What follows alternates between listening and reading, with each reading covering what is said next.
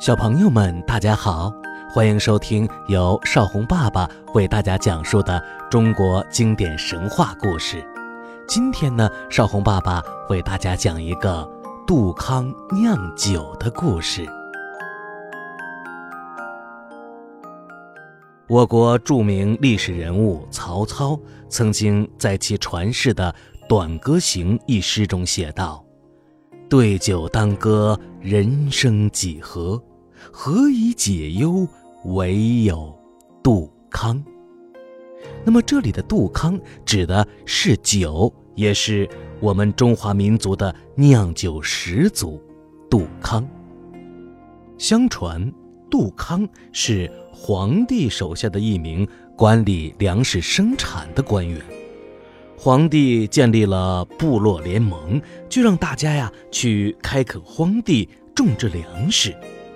杜康这个人的责任心是很强的，把生产粮食的任务完成得非常好，接连几年都获得了大丰收。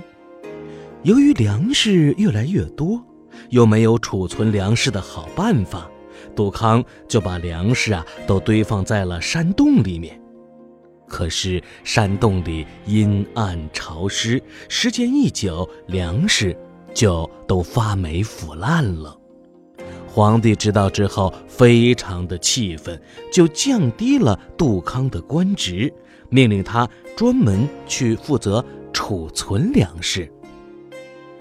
杜康被贬了官儿，心里头啊是异常的难受，尤其是当他想到仓颉、宁疯子都有了新的发明，为人类啊造了很大的福。只有自己不仅一事无成，还犯下了过错，简直啊是没脸见人了。于是他暗暗地下定了决心，一定要想出储存粮食的好办法。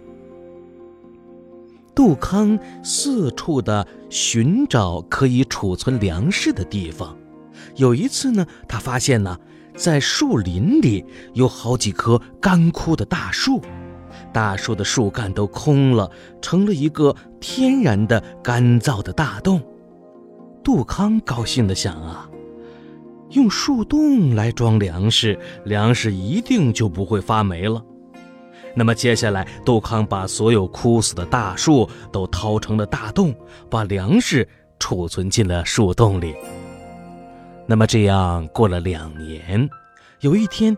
杜康去树林查看粮食有没有发霉，他走进了一棵枯树，看到旁边躺着几只山羊、野猪和兔子，这些小动物们一动不动。杜康吓了一跳，以为他们都死了，可是仔细一看呢，原来他们正在睡觉呢。杜康就更加的困惑了，想不明白他们为什么睡得这么香，这么死啊！随后，他们一个个的醒了过来，立刻就窜到了树林的深处去了。杜康正要离开，看见又有两只山羊在舔着树根，于是他赶紧躲在一边，悄悄地看着，发现山羊舔了一会儿，就摇摇晃晃地离开了。结果没多久就倒在地上，睡着了。